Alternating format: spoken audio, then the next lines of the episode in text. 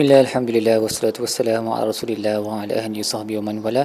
InsyaAllah dalam episod kali ini kita akan membincangkan tadabur bagi muka surat 472 Surah Ghafir ayat 41 sehingga ayat 49 Baik, ayat um, ayat awal muka surat ini adalah sambungan uh, berbualan oleh ataupun percakapan uh, lelaki beriman dalam kalangan keluarga Fir'aun uh, yang memanggil mereka kebaikan dan bertanya kepada mereka kenapa kamu manggil aku kepada kemusnahan sedangkan aku manggil kamu kepada um, keselamatan? Mali mali ad'ukum ila najah wa tad'unani ila nar. Aku I'm calling you to salvation but you are calling me to the fire.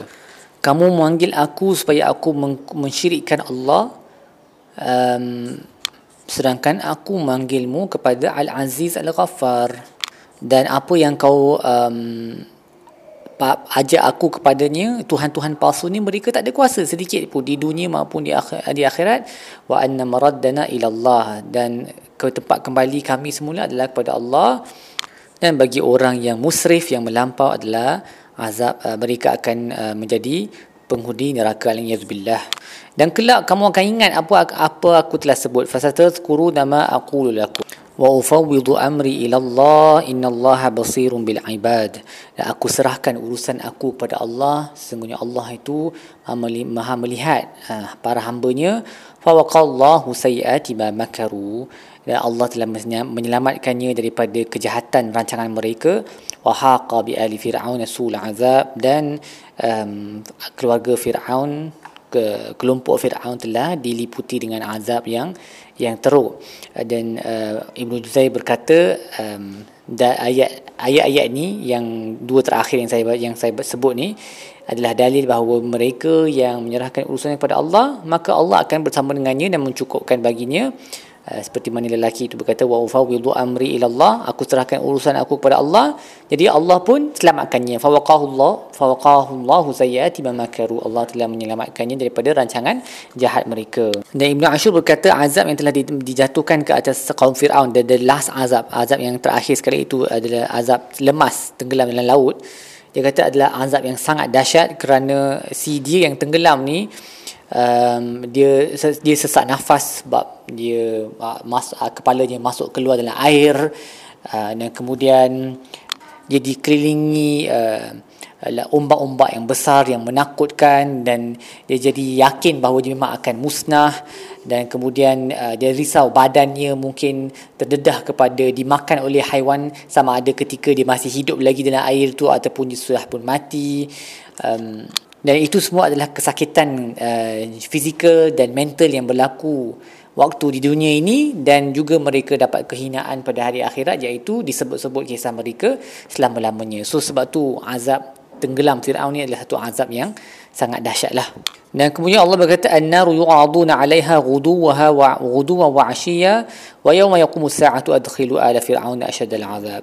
Uh, api neraka yang akan um, di apa uh, didedahkan kepada mereka siang dan malam dan pada hari kiamat um, akan disebut kepada mereka masuklah kamu ahlu ahlu fir'aun uh, ke dalam neraka uh, dalam azab yang lagi dahsyat. Um, so ayat ini menurut Ibnu Katsir adalah uh, usul yang besar dalam istidlal ataupun dalam uh, menetapkan hukum ahlu sunnah uh, menetapkan hukum oleh ahli sunnah bahawa wujudnya azab kubur dalam alam barzakh. Sebab Allah berkata tentang uh, uh, Fir'aun dan kelompoknya ni mereka akan terdedah kepada api siang dan malam. Ni arwah mereka roh mereka uh, already suffering in the grave dan pada hari-hari kiamat uh, mereka akan dibangkitkan. Roh dan jasad mereka dua-duanya akan masuk ke dalam neraka. So ini adalah bukti wujudnya azabul kubur lah dan kemudian Allah sebut dalam dalam neraka perbualan yang kita dah tengok banyak kali antara orang yang lemah dan orang yang kuat. Iz yatahajjuna fin nari fayaqulu du'afa lil ladzina istakbaru orang yang lemah akan bertanya kepada orang yang takbur ketua-ketua mereka kami dulu ikut kamu fahal antum mughnuna anna nasiba minan nar? Boleh tak boleh tak kau buat apa-apa untuk selamatkan kami daripada neraka ini ataupun kurangkan uh, kekuatannya ataupun ambil sebahagian daripada uh, suffering apa azabnya kami. Jadi uh, ketua-ketua tu jawab qala allazina astakbaru inna kullu fiha. Kami semua berada di dalamnya uh, sekali.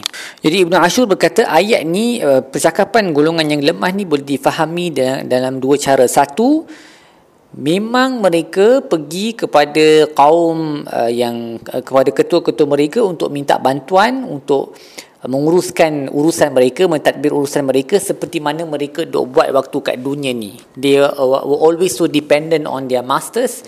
So in hell pun they are still dependent on their masters. Maksudnya mereka tak tahu nak buat apa, mereka pergi kat ketua-ketua mereka tanya uh, dulu uh, dan tanyalah please tolonglah kami dulu dulu uh, kami ikut kamu so you have to help us here juga.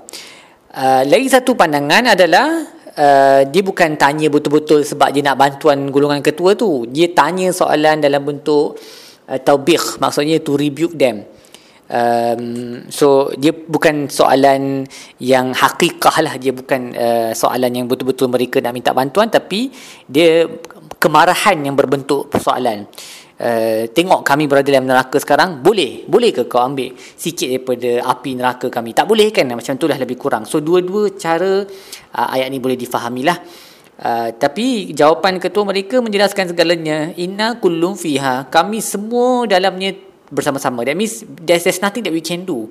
Bukannya kami berada di luar. Kalau kami kalau kami ada kuasa untuk tolong kamu memang kami dah guna untuk diri sendiri dah tapi masalahnya kami semua berada um, uh, inside the fire together. So itu uh, jawapan yang um, akan diberikan oleh golongan um, uh, ketua-ketua dan mungkin jawapan ni dia lebih uh, dia lebih sesuai dengan uh, pemahaman yang pertama tadi itu iaitu uh, mereka betul-betul pergi minta kat ketua-ketua tu bantuan untuk tolong keluar daripada neraka. Dan Ibn Ashur juga berkata ayat ini menjadi satu amarah yang besar kepada para pemimpin, para para para ketua-ketua uh, supaya berhati-hatilah dalam urusan mereka sebab sama ada mereka tahu yang mereka sedang menyesatkan kaum mereka dan mungkin mereka tak menerima apa-apa um, apa kehinaan di dunia ini tapi mereka punya azab akan digandakan pada hari akhirat sebab mereka dapat dosa sendiri dan dosa orang yang mereka sesatkan. Ni atas orang yang memang buat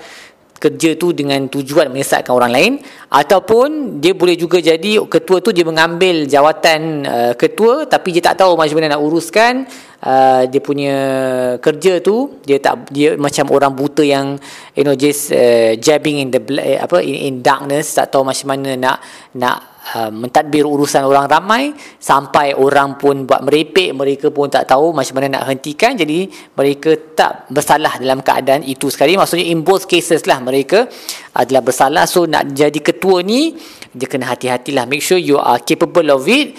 Uh, you can betul-betul boleh buat kerja tersebut. Jangan sampai uh, tak boleh nak kontrol apa yang orang ramai buat.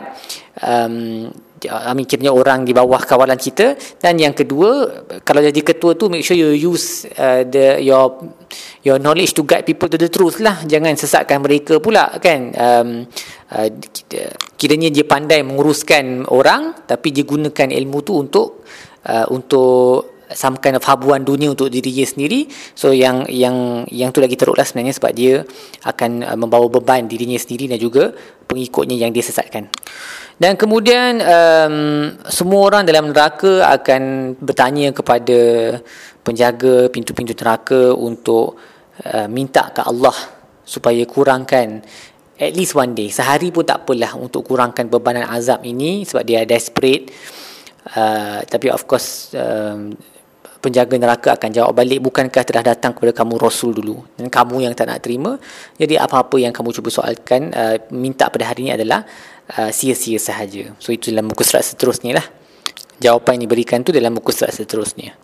Baik um, apa yang kita belajar dalam muka surat ini? Pertama uh, gunakanlah uslub dakwah ataupun kaedah dakwah yang uh, influential yang boleh yang boleh influence yang boleh mempengaruhi uh, orang yang kita duk dakwah tu Uh, dengan menggunakan bahasa yang baik, gunakan logik akal macam seperti uh, hujah yang logik lah seperti mana yang disebut oleh lelaki beriman. Dalam keluarga Fir'aun tu kata ya qaumi wahai kaum aku dia panggil dengan cara yang baik.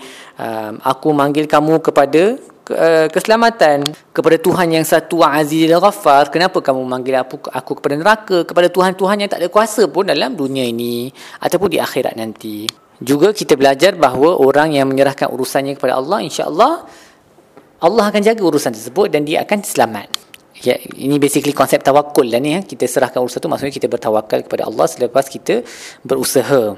Juga janganlah ikut mana-mana orang uh, secara membuta tuli.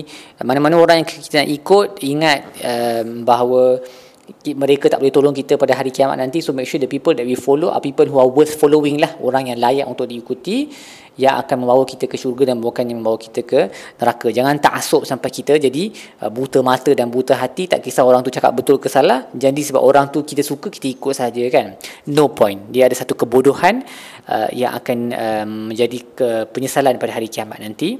Nah akhir sekali ziarahlah kubur dan uh, supaya kita dapat uh, mengingat uh, ataupun beringat tentang azab kubur seperti yang disebut dalam ayat ini yang berlaku kepada Fir'aun dan juga kepada um, kita semualah. Uh, semoga Allah selamatkan kita daripada azab kubur ni. Benda yang kita doakan pada penghujung solat sebelum bagi salam tu antara doa yang kita baca Allah Allahumma inni a'udzu bika qabr selamatkan kami daripada azab kubur. So ziarahlah kubur supaya kita uh, tahu bahawa azab kubur tu betul dan kita mungkin terkena azab tersebut Uh, dan kita kena beristighfar dan bertaubat sebelum terlambat. Baik, setakat itu surat tadabbur kita bagi muka surat ini. InsyaAllah kita akan sambung episod-episod lain. Sallallahu ala sayyidina Muhammad wa ala alihi wa sahbihi wa sallam. Walhamdulillah rabbil alamin.